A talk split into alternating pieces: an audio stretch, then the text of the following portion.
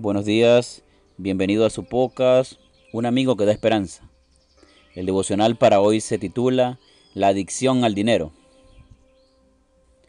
El que ama el dinero no se saciará de dinero.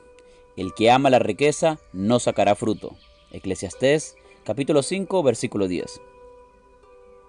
La Biblia no condena la posesión de dinero o bienes. Se consideraba una bendición de Jehová cuando Abraham, Isaac y Jacob acumularon riquezas. José de Arimatea era rico y al mismo tiempo justo y bueno, y fue quien pidió el cuerpo de Jesús a Pilato para sepultarlo.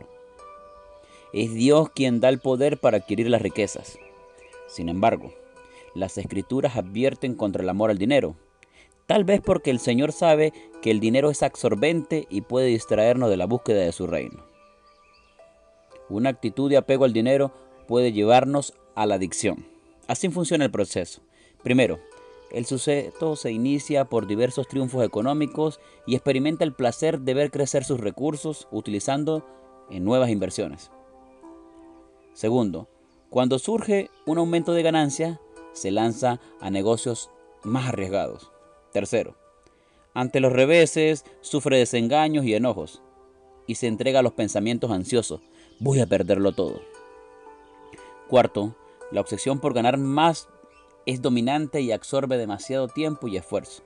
Quinto, se da cuenta por sí mismo o porque alguien lo alerta de que está atrapado.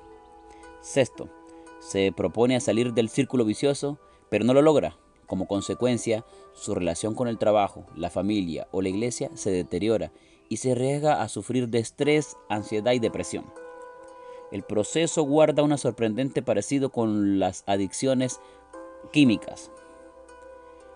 Aunque más probable en el adinerado, la gente de escasos recursos no está libre del apego al dinero.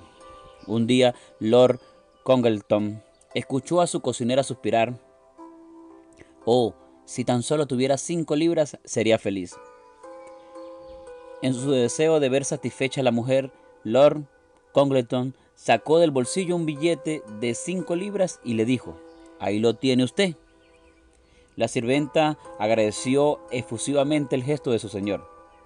Al salir de la cocina se quedó silenciosamente a escuchar al instante. Ella exclamó: «Qué lástima que no dije 10».